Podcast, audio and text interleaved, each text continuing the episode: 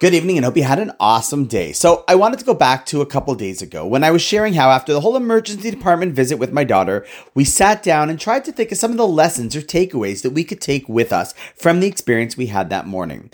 The first one was that you really have to appreciate how often more than not, your body is doing exactly what it needs to do, and it's doing it all on its own. You know, we take it for granted, but God made a pretty awesome machine that can maintain and upkeep itself, keep running without batteries, and in fact, it often fights to make sure that it stays healthy and working well. You know, a scare of needing to run to the emergency room reminds you that wait, all the other days of my life, I walk around with, thank God, no real concerns.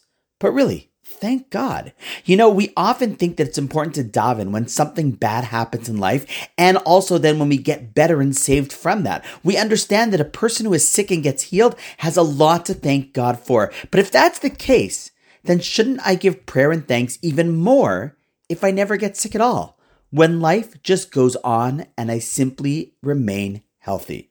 You know, a rush to the hospital or sit in an emergency room with others who sadly have real challenges, and then you walk away with a renewed sense of appreciation that you're okay. And in fact, the trick is to wake up each and every morning, and if we feel great, realize how much we need to thank God for simply that.